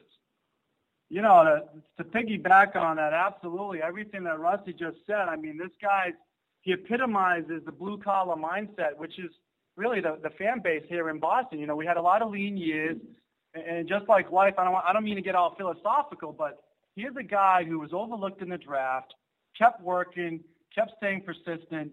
Uh, next thing you know, Deflategate happens, and all of a sudden, what does he do in the off season? He's got four Super Bowls, but you know what? He never stops working, and he's working on his footwork. And this year, you're seeing him get a little more mobility, and it's it's really an analogy analogous to Boston. It's like that's what Boston is. You know, we're we're persistent, we're we're, we're you know we're, we're hardworking. We got a blue collar mentality, and, and, and as much as the rest of the country thinks that we're whatever cheaters or purportedly cheating, deflating the ball, um, we're hardworking, we're persistent, um, and you know, and we go about our business, and, and and we're a lot more humble than the rest of the country thinks. Hey, well said, gentlemen. And just let me uh, share what some of the Giants fans are saying in the chat room here. Um, we, you know, Rusty Eddie, we we all got kind of little code names in the chat room here as we're we're you know we're friends from different shows, but um, my main man, Jungle Brother from Charlotte, North Carolina, who is uh, probably nice. the number one Giants fan, says that you guys are definitely drinking some Spike Patriots Kool Aid out there, and uh, the Giants are definitely going to do their thing this week. Um, you know, beyond the game this weekend what do you see coming up this season for the Patriots? Are we looking at Super Bowl number five? Yeah, you know, and one of the things that I will say is that very disappointing to me is I had to relocate my family to Southern California for work. You know, based on where my job was, I had to move out there. You know, it was a sad move for me, and you know, arguably today, I will admit, you know, I, I, I the first thing I did when I could take a break from work was I took a cab to Fenway Park. I bought my kids a couple of Red Sox shirts and headed back. So, you know, with that, I am I am definitely a definitely a homer. But you know, when when we when we look forward, you know, it's uh, as far as the season goes, it doesn't have to be an undefeated season. You know, the surprise is for me listening to local Boston radio. You know, the debate was, hey, we don't think with the recent injuries that the Patriots can go undefeated and win the Super Bowl. Like I look at that and I was like, hey, you know what? It's like I think locally, like back here in Boston, there's too much pressure on the Pats. I think the Pats have to settle back, play their game, do well, try to win each week. But bottom line, think about where you want to be in the postseason. And you don't need to be 16 and 0 to have a number one seed. And, you know, with that, I think, you know, you just got to push forward, win the games, and you know, arguably, you know, put yourself in the best position you can to get to the Super Bowl. And I think the Patriots can be there, and whoever it is on the NFC side that's there to meet them, you know what? It's going to be a good battle. You know what? That's straight out of Belichick's mouth almost, right? But if you realistically, if you look at the AFC and and the power rankings right now, and you look at the Patriots on both sides of the ball, offensive defensively, they're a second half football team when you know relative to the season and and a and a regular football game. You might be beating them at halftime, but they came out they come out and adjust. And if you look at their defense, which is what wins championships, frankly, right? I mean, you could have a a, a track meet with the Patriots, you're not going to win. So what do you have on the defensive side of the ball? If you look at the defensive side of the ball, the players are getting healthy. That front line is unbelievable. The cornerbacks are are, are, are lighting it up. Butler is stepping up. He's not a one-hit wonder. Um, and you know, and we got a couple X factors, right? We got Belly, we got Gronk, we got we got Brady, we got role LaFell. players. Yeah, LaFell. Hey, LaFell, and also, guys, don't forget about Julian Edelman. Absolutely. You know. Well, Julian Edelman's kind of the unsaid wonder. I mean, he, you know, it's like when we look at it as a Pats fan, and full disclosure, Pats fan, season ticket holder through my dad since I was five. I've seen more losses than wins, but you know, looking at Julian Edelman, I mean, he reminds me, you know, a lot of that guy that played in um, New York on the on the Jets. I won't say his name, but that guy can go across the middle. right, right. I hear you. I hear you you. know, we they know their roles. They know they know what to do. Um, they execute and they're disciplined. How do you te- how do you beat a football team like that? The chances are pretty low. Well said, gentlemen. And um, just to let you know, I got a little Massachusetts love myself because my aunt was actually, she used to be a dean out at uh, UMass in Amherst. And I used to go visit her in the summer. So that used to be where the Patriots used to have their uh, training camps. So I Back used to in the go, day, yeah. back in the day. UMass. I- yep. So I used to go check out. Amherst. Yep, used to uh, go down check out Steve Grogan and the posse, man. So I actually kind of grew up liking the Patriots, and plus that old logo with the Patriots snapping the football is one of the best in sports. No, I, I I hate it because you know that goes back to the day with me, back to uh I mean let's just let's just face it. I mean that's the old Schaefer Stadium and everything else. I mean those are the horrible days. Like I said, season ticket holder through my dad since I was five. Saw more losses than wins. I remember Jim Plunkett getting just buried in that stadium for my whole life. So, you know, for where we're at right now, it's a it's, it's a good place to be. It's a great team. It's great ownership, which I think is where it all starts. Oh yeah. Wonderful coaching, good team approach, and that's great. And to uh, to your Giants fan in uh, in Charlotte, I was just there two weeks ago. Visited the NASCAR Hall of Fame. Unbelievable city. First time I've ever been there. Wonderful, wonderful. Anyone who's listening who's never been there, they should travel there. It's a great place. Yeah, I Wow, definitely wow. got to check it out. I have not been to Charlotte. Um, that aunt that I just told you about actually is uh, living down in Raleigh, North Carolina. So, uh, me and uh, the first lady, guys, as I call her here, and as she's known throughout the the chat rooms, um, since they call me the sports governor of Minnesota, we're definitely going to be heading that way. So, um, guys, before we get you out of here, let me just uh, take the tour around the rest of the Boston sports with you here. Um, the Red Sox, you know, years ago finally lifted that curse to become one of the, the dominant teams, obviously in baseball. Um, you know, you had KG, who's close to us, obviously here in Minnesota. When he went out there, brought uh, the 16th World Championship to the rafters there of uh, TD Ameriprise uh, Garden. Um, what do you think about the uh, Red Sox uh, for next year? And uh, what are you guys Yeah. thinking about for your Celtics? And by the way, your Boston Bruins, because I'm a huge Chicago Blackhawks fan. Don't hold that against me. But what do you think as we're moving into the the winter sports here of the Boston teams? Hey, as passionate as passionate sports fans, we never hold anything against anyone. Um, you know, the Blackhawks team that beat the Bruins in the in the Stanley Cup. I mean, that was that was a phenomenal team. Personally, I was happy to see a non-Bobby Orr team win. So, so that was great. But you know, really, at the end of the day, you know, Red Sox, Red Sox are great. We're looking at them to kind of push on. You know, that that's a team that you know, hey, you, you go back to, you know, back to uh, you know about a decade ago when they won that was great. You know, they put up uh, three championships, so hopefully looking to see that move forward. Kevin Garnett, you know, a great steward of the team. Um, you know, happy to see him having success now and probably the twilight of his career, but you know, put in a lot of that for the uh, you know for the Celtics in their in their championship run. So that was good. But you know, Red Sox wise, it's you know we'll see what will come out there.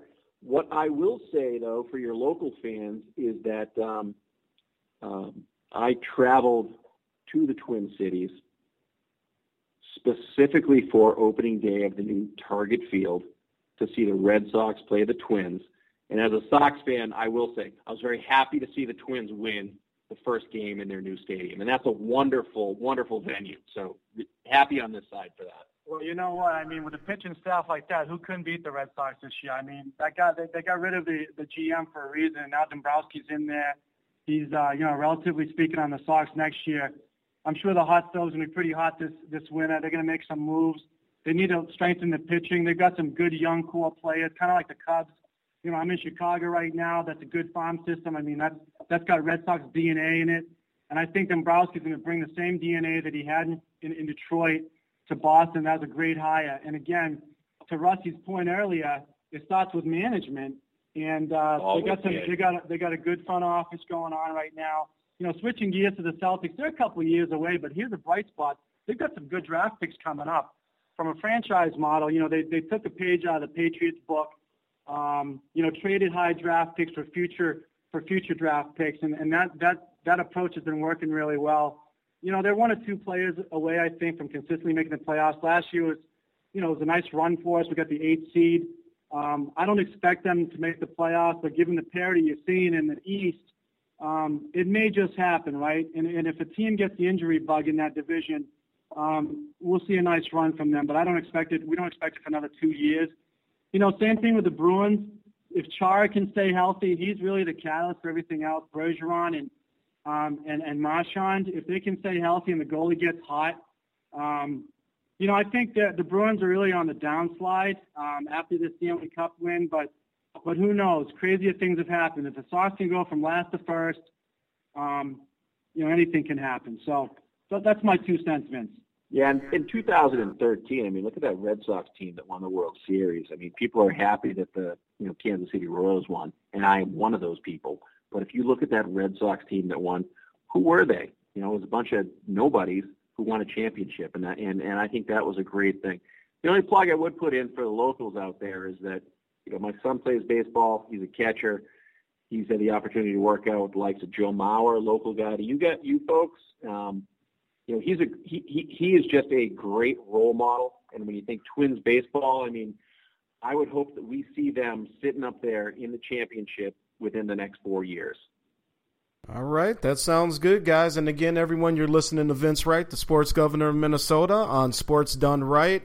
Check us out on Spreaker.com every Tuesday night. We'll also be doing some uh, weekend shows um, as we move into the hockey and basketball season.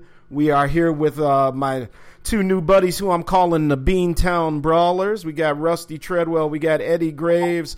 They are on the road, but they are Boston through and through. Um, guys, before I let you go here, um, first off, I, I really appreciate you guys coming on.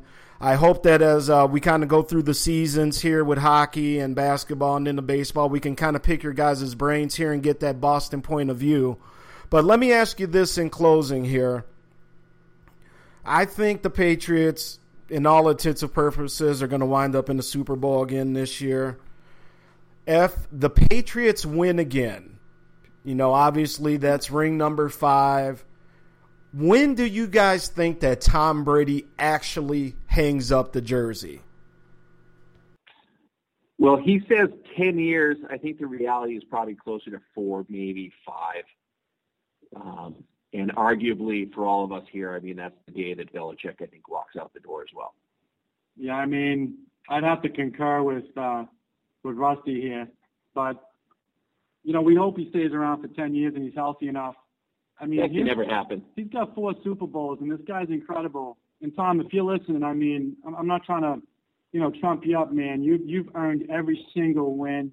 Um, you work hard in the off season. He's still hungry. He's still got the fire in him. If he stays healthy, you know, and if Gisele agrees to it, who knows? Maybe we'll have another 10 year run. But you know, four is a lot. Five would be great. You know, six or seven would be even better. Well, that sounds good, gentlemen. Hey, again, Eddie, Rusty, the Beantown Brawlers, man. On behalf of Sports Done Right, from from the the executive mansion as we call it here with the First Lady. Um, I really appreciate you guys taking some time out of your very busy days to talk a little uh, Boston sports with us. We're definitely going to be uh, picking your brain here in the future. And uh, before I jump off the line, does the First Lady uh, have anything to say to her coworkers? Just drink responsibly. Drink responsibly, boys. Well, who doesn't? Hey, don't try this at home. there are plenty of wholesalers that don't. All right, cheers, guys. Thanks for having us on. All right, hey guys, again, thank you guys very much for joining us, and you guys have a good night. Boston strong, baby. Boston strong. Now, All right, all right. Take it easy, fellas. All right, ladies and gentlemen, you heard him live and direct. Let's give him a big round of applause. Eddie Graves, Rusty Treadwell, making the uh, debut here. And again, they are the Beantown Brawlers, and they are Boston strong, as you heard uh, Eddie and Rusty saying on their way out there. Big game with the Patriots this weekend. So I am really, really looking forward to that one. So I'm going to have a special executive eye on that one since the, the Beantown Brawlers, Jungle Brother, Jersey Vern, uh, the Giants fans represented here in the chat room, and all the other Giants fans that I know that listen who may not be in the chat room. Uh, it's going to be a good game this weekend. So um, while I got her on here before we uh, take our one of our last breaks here, we're actually coming up to two hours. It was really nice to have some interviews. What did you think, First Lady? I think the Beantown Brawlers added a lot to the show. Good perspective. Good perspective. Yeah, and I mean, uh, I think Jungle Brother in the first half of the show, obviously, um, a great guest, knows what he's talking about, and this is why we're doing the podcast to really start bringing a voice to some people out there. And this is just really fun, man. I love talking sports with just the average everyday fans. It's not about what, you know, they're feeding us on ESPN or Fox Sports or anything like that. This show was put together to, you know, give a voice to just average everyday Joes out there. You know, if and just hey, if it blows up, great. But you know, here at the Executive Mansion, we just love talking sports. So all right, we are going to be right back. I am kicking it here with the First Lady, Angie Wright. Hello. Wow, again, she's deep. She's deep. I'm pretty tired tonight. All right, so we're going to let the First Lady uh, retire to the West Wing of the Executive Mansion. Um, we're going to come back. We're going to close out this wonderful show, Sports Done Right, with a couple real good interviews. I guess it was kind of a a blessing in disguise with uh, the technical difficulties from last night because we were able to get two great interviews. Jungle Brother in here. We got the Boston Brawlers, Eddie Graves and Rusty Treadwell. We got the First Lady, and we are having a great time. So we'll be right back after this last break. Yeah, uh huh. Your boy Juicy J, she bang. Yeah. In case you didn't know, Juicy that nigga. Yeah. I keep me two hoes, like that nigga Jack Tripp. Uh-huh. I shoot in their face, like that boy Reggie Miller. And I kill that pussy, like my name Jack the Ripper.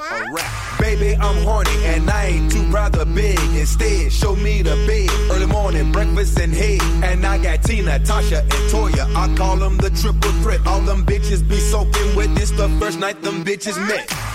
You know,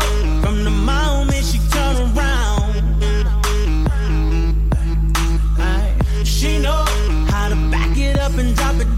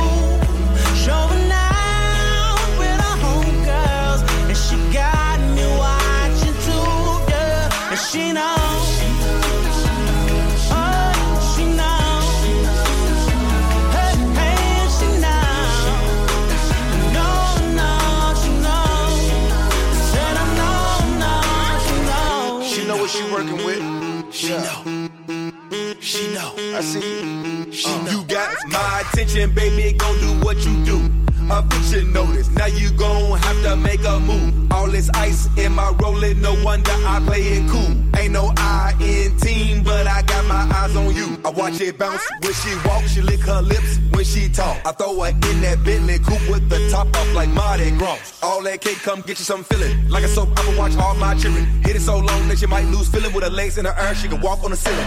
Said I know she loves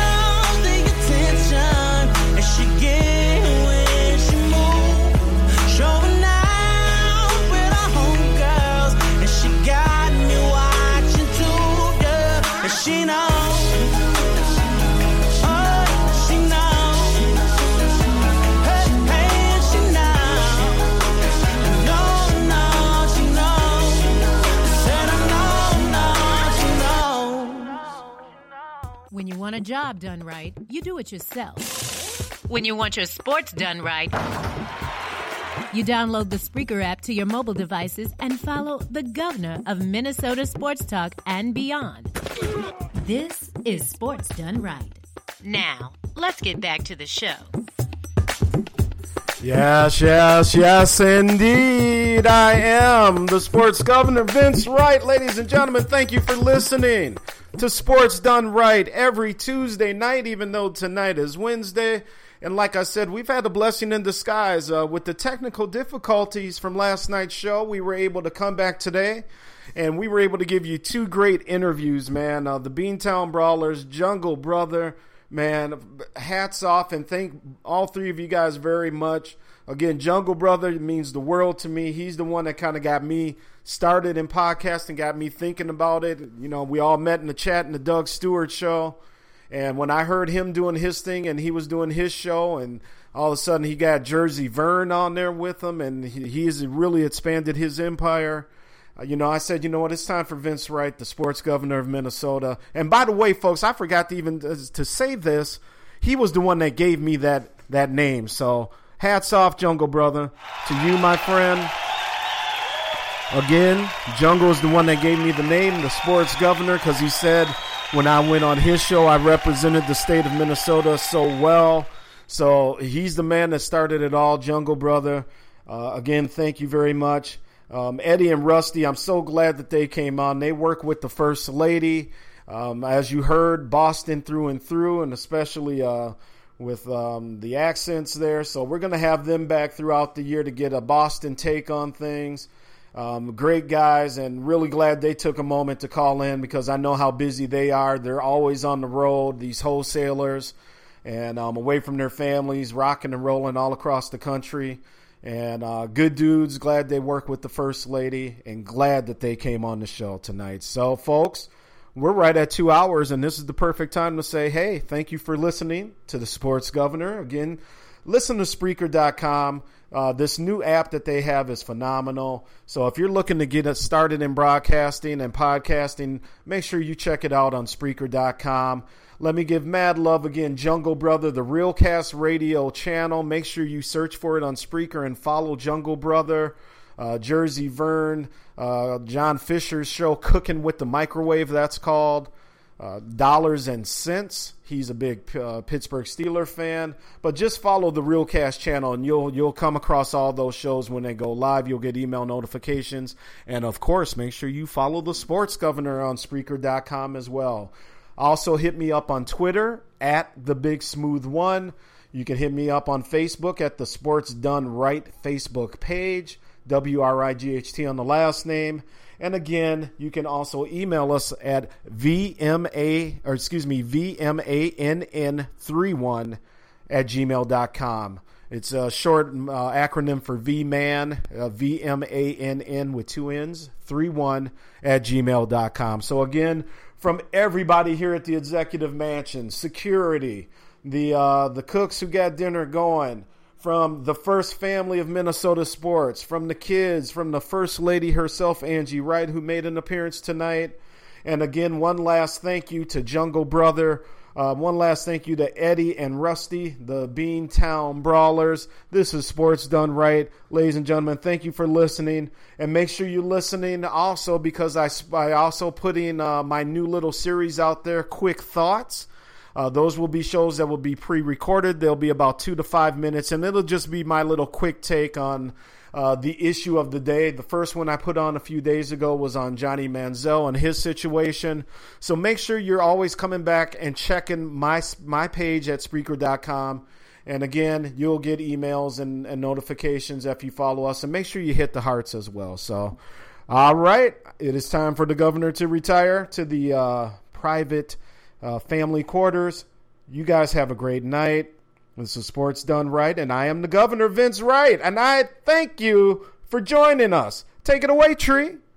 Thanks for listening to Sports Done Wright. Tune in and turn up every Tuesday night, 7:30 Central on Spreaker.com. Search Sports Done Wright. That's W R I G H T Wright. Hosted by Vince Wright, the governor of Minnesota Sports Talk. It's about time you got your sports done right.